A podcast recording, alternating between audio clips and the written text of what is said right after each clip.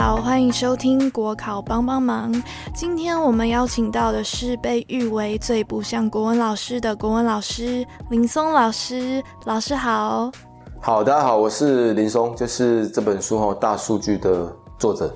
然后同时也在智光，就是我们补教这个领域有一段时间，所以有这个机会，也有这个能力，可以帮各位做解题，然后希望各位在考试上有一些帮助。好，那今年呢，老师所编著的《大数据国文测验题》这本书呢，在今年度改版了，改成二点零的版本。所以今天想要来听听老师针对近年的趋势，新增补了哪一些地方，增加了哪一些改版的重点，还有今年国考国文的趋势到底是什么？考生呢需要更熟读哪一些部分，或者是哪一些考题需要比往常更加的重视呢？好，这是个蛮好问题。第一个问题在于书本上也没有新增，有新增，但就是秉持我们编辑调性大数据，我们就把新的考题导入而已，好像是最大的一个一个变动。但其实没有变动，主轴没有变，把新考题导入。但这会关系到你刚刚第二个问题，新年度在准备的时候有没有小心？有，有一个很，不要说严重啊，一个蛮大的议题就是考文部很刻意的把所有出题导向白话。然后那量多到一个，我觉得不理性跟难以想象，就是像初等一考考四十五题哈，单复选加四十五题，以前就大概文言可能是三分之一到二分之一，反正以前白话大概就一半吧。OK，我觉得合理啊，因为叫一脉相承。但今年你去看，今年一一一考过的初等，每一题每一题哦，就几乎都是文，就就几乎是白话。然后后续还要考像身障跟官务，就今年度到今天为止的所有考题。它的测验题几乎都是白话，照以前的惯例，如果你要修正、你要改，可能会逐步，但今年就改得很全面，所以我自己比较直觉性的评估就是，以后会怎么变不知道，但最近的考题应该是他们态度很清楚啊，要朝这里走。至于背后他们的意思是什么，我觉得我不想评论，也没有意义评论，因为考生我们就是被动，但被动不代表消极啊。就是我们抓到这个方向之后，好都考白话，所以白话的散文理解会是这一两年你要参与考生考试的人要格外的小心。而我在作答上，我发现它最大的问题在于速度，正确是一回事，因为它量一多，因为白话就是你文言一个成语你就会跟不会，它耗费时间不多，然后一个翻译你会你就勾嘛，那其实问题不大。他考古典诗歌绝句才四句，他会跟不会的判断都可以控制在三十秒到一分钟之内。可是那白话超级可怕，你一整篇读完，你真的读懂它，跟很仔细的推敲，你可能三到五分钟。如果很仔细，那四十五题他给的作答时间，你根本不可能三到五分钟写它。所以最大的问题在于你的速度要去做评估。那速度评估也在于你要先答过若干分考题，去抓一下你大概需要多少时间。所以今年度要跨入的考试，我觉得时间的掌握会是第一个门槛。你要先确定你时间可不可以掌握，抓轻重，就不要为了一篇真的花太多时间，因为有些确实很好写，有些确实就是比较难，所以如果你有把握就先写，比较忐忑的你先搁着，有时间再慢慢推敲它，不然到时候你会剩十五题都没有写，可你事后发现十五题反而是你会写的，但就就作答而言就会是种问题啊，就就是单纯就考试改革的部分，然后日后因为今年的考题不多嘛。到今日也只有累积到初等跟就是升障这个，但我们明年度如果再改版，白话应该会全面的导入更多，到时候这本书能量朝那里走的可能性会越高，甚至我们可以跟出版社做互动，如果你有需求做互动，要不要针对白话这个地方再出更多的书籍？他如果他的态度更明显、更强势，对我们补习班跟考生就是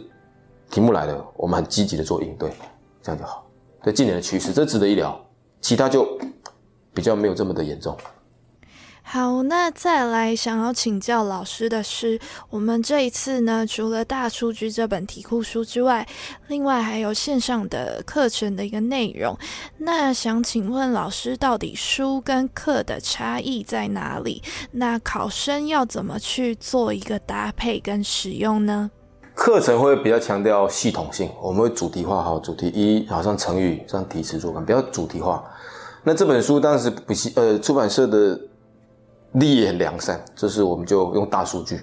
大数据就不会试图太把它主题化，我们就是等于一网打尽，有考过的题目，我们就一无挂漏的全部去收录它。啊，跟课程比较大的差异性在于，我们执行课程的时候，挑题目会挑有意义的题目，啊，有教学空间，有思考的空间。但大数据不论题目的好坏，因为是大数据嘛，你要一律都收录，所以它会更贴近考生作答的样貌。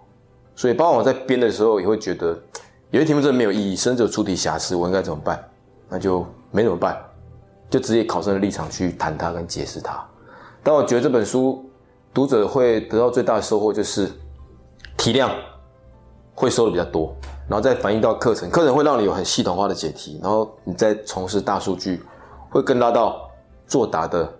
样貌。那我觉得心态上更好就是。第一个让抓自己水准在哪了啊？第二个就是让自己的能量作答能量更贴近考试，因为我们在上课的时候，你要题型解完，你会对那个题型的掌握度很高。可以，如果题目略变一下，或题目有瑕疵怎么办？因为你不能去抗拒考题跟抱怨出题者如何啊，你只能应对。他透过这种体量的应对，我觉得会让这个考生的作答的格局会更高。那我比较想分享的就是，因为题目一多。一定会有瑕疵，所以你在写的时候，如何维持一个更好的正向的态度去面对它，然后不要去钻牛角尖，因为你不一定老师可以问，即便解析很清楚，有时候你就就是会对该题不满，那你去调整你心态，再搭配选项做一些微调，避重就轻或者两害相权取其轻，会让作答更有优势，甚至没有上过课的人写他在短时间的实力提升。也会有帮助了，所以不论短期或者长期准备，我觉得题库书历来长久没有消退市场的理由正在这个地方。对我觉得是可以花时间去读一下。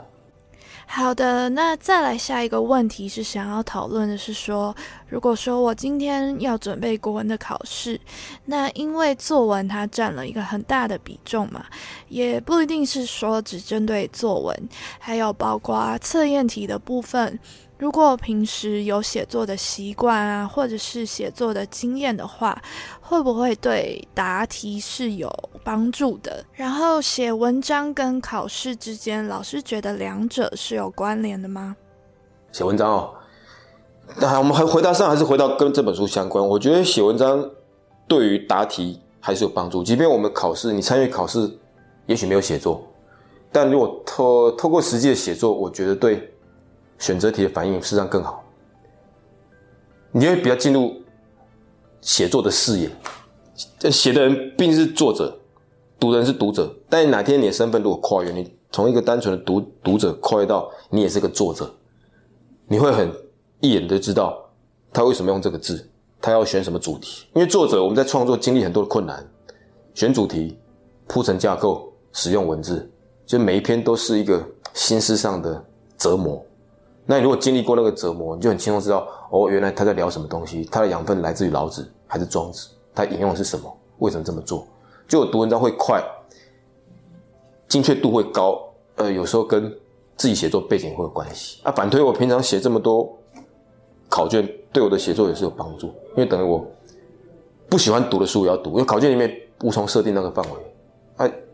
蛮大的时候会启发我不同的视野。确实，我写那个。白话作答也是古典作品，我读比较多了啊，因为今日考白话比较多。一开始我觉得比较负面，想要怎么样这样子，可后面然后心态正确，确实他也给我蛮多不同的思想切入点。对，所以就就写作上我如何的进步，除了当我的人生经验是可以给我帮助之外，我觉得我的职业背景跟那些作答背景也有给我一些养分可以让我们更做不同视野的跟触角的延伸。所以，就考试而言，如果你真的心有余力、时间够，想要写一点东西，我觉得也 OK，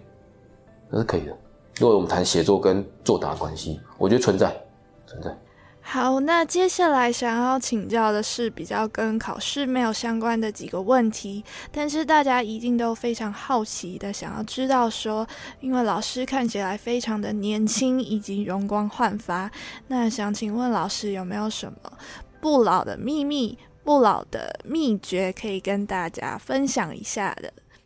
其实也还好了，我觉得老不老这种心态问题啊，虽然这是老生常谈，但确实是，你就心态上保持乐观，那对大部分东西是保持一个兴趣跟能量。我觉得气质问题，那老还是会老啊，只是心态上我们维持一个比较好的状态就好了。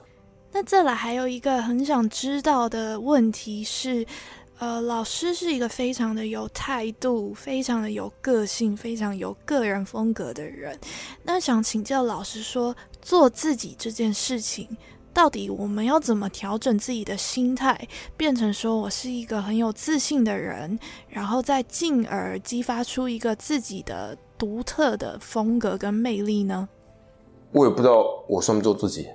但任何做自己人都这样讲了。我是觉得第一个就是心态面，就是先不要去太在意功利，然后内心要有很大的支撑，就是你必须在某个地方有自己的舞台，那不必是太华丽或太功利的东西。我的意思是，好，你在某个地方有自己舞台，假设你对西洋棋有很兴趣，你很会下棋，那在那个领域你得到很大的自信。啊，你可以把那个领域的自信放大到你的生活，我觉得会好一点。哦，我个人是因为我比较喜欢运动或者是往外跑，那在那样的生活环境里给我很大养分。比如在运动，我有朋友；那在旅游，我有我的见解跟看法。那我有比较大的支撑之后，我会放大到我的工作跟所有的应对。然后当我失去自信或者失去快乐的时候，我就回到那个地方。就某种形式，你觉得你必须找到你是一个什么样的人。然后再去反映到你的工作环境，你你就觉得，哎，也许在这里工作不独立啊，没差，我只在这里工作而已。我有我的人生啊，不代表你要把工作搞砸了，只是你比较不会随波逐流，然后情绪上受到太多无谓的人去波动你的情绪。那你回归到你擅长地方，也比较可以得到一个能量所以简而言之是，你生活上还是要个重心，然后不要太容易的随波逐流。我觉得这样就会个人风格慢慢就会产生，但那个人风格不代表你要抵触这个社会，或者是太追求异端什么，你还要入这个社会去圆融，只是在你个人的兴趣里面，你去升华你的情绪，得到一种处世哲学，再把它做放大。我觉得我应该是这样的，这样可以让我面对一些没有自信的东西，我觉得很没差了，不然能怎样？类似。好，那最后一个问题是一个大家还蛮关心的一个议题，就是今年考选部公布说明年的公文不考了。那想请问老师说，对于公文不考，老师有什么看法？还有公文不考的话，对于考生们有什么样子的影响吗？公文不考，好，这也是蛮是可以聊一下。你当然可以直接不用聊，反正就不考了。但如果讲后续，他们把配分。因为公文不考，他把配分一项作文嘞，所以作文更重要，他配分更重。就学习而言，我我自己觉得，如果我去考试不考公文，反而更可怕，因为把所有的分数点压在作文，那你作文如果爆掉了，以前是作文如果爆掉，因为公文它有一定的题目跟格式范围，你再招它还是个水准在，啊，通常水准以上用点心，公文是蛮容易可以学好的。所以变成分数上，就考生而言，他需要一个长期的平稳。公文可以帮助一个长期的平稳，但作文就会相对性的可怕。你那题如果掌握度偏低，那分数就会荡下来，就整体总分会荡的更严严严重一点了。然后因为作文它更没有范围，更主观，所以阅卷上就更主观。所以我以我自己，我如果转换身份是考生，我只是更怕，因为考试不是考科难易度问题，而是你如何平稳的让自己分数往上考上。那只考作文。会让你平稳的确定自己成绩吗？那是个值得保留的想法。但因为变动就是变动了，你说那重复考那不可能，就不要去聊它。那就变成这一个方向，你作文只能写得更好。那也期望他们作文可以出得更理性。然后也间接带到公文不考压力就作文，作文就是，我猜他们势必越考越理性了。然后照这几年的出题方式，也应该开放性的作答。让作答没有一定标准的可能性，应该要逐步降低，对整个考试才是理性的。但如提到这一两年只是刚在改变的时间，我们题量收集不够多，所以趋势还无法明显的做掌握。那可能还是要一段时间之后再给个明确的方向。只能说，就考生而言没有比较好，因为你要的是考上，而不是考科简单。考科简单不代表你可以考上来，所以那是两件事。所以考科变少跟考上那是两件事，所以还是存在风险，甚至风险是略提高，如此而已。所以不要因为这样感到开心，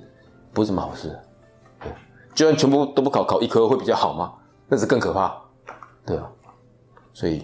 啊，如果是选择题，选择题因为早期就考不多，五等的选择题以前就是这一两年嘛，平均是二到三题，平均三题左右，影响总分的比例本来就不高，但又是我觉得它。有点不公平，就是因为公文是蛮公平的一种东西，你读了就有分数。虽然他只考三题，可那三题会考验是个用功跟聪明的考生，他会稳定拿到那六分。对，所以那是个很理性的题目，所以就是对好的考生，他是个支撑。他目前像是那个支撑，变成全部考白话，你哪知道考到哪篇白话？那如果考到就是你刚好或者出题有瑕疵，或者理解不当，那又被扣分。所以对五等的考生，我觉得变通成这样子没有比较好。就笨人会说：“哎，没考公文好像很轻松，你是要轻松还是要考上？那是两件事，所以那又会是个盲点。所以我觉得就考试而言，不是好的。你减少负担，但你增加风险，那是个定论。如此。”所以说，其实公文不考，反而对考生是一个蛮有压力的一件事情。虽然说科目变少了，但是不确定性比较高的作文这一科又更加的重要了。那谢谢今天林松老师精彩的分享。如果说想要更精进自己测验题的效率以及分数，都可以到新保存的网页上去选购这本大数据国文测验题以及老师的线上课程哦。那我们下一集再见喽，拜拜。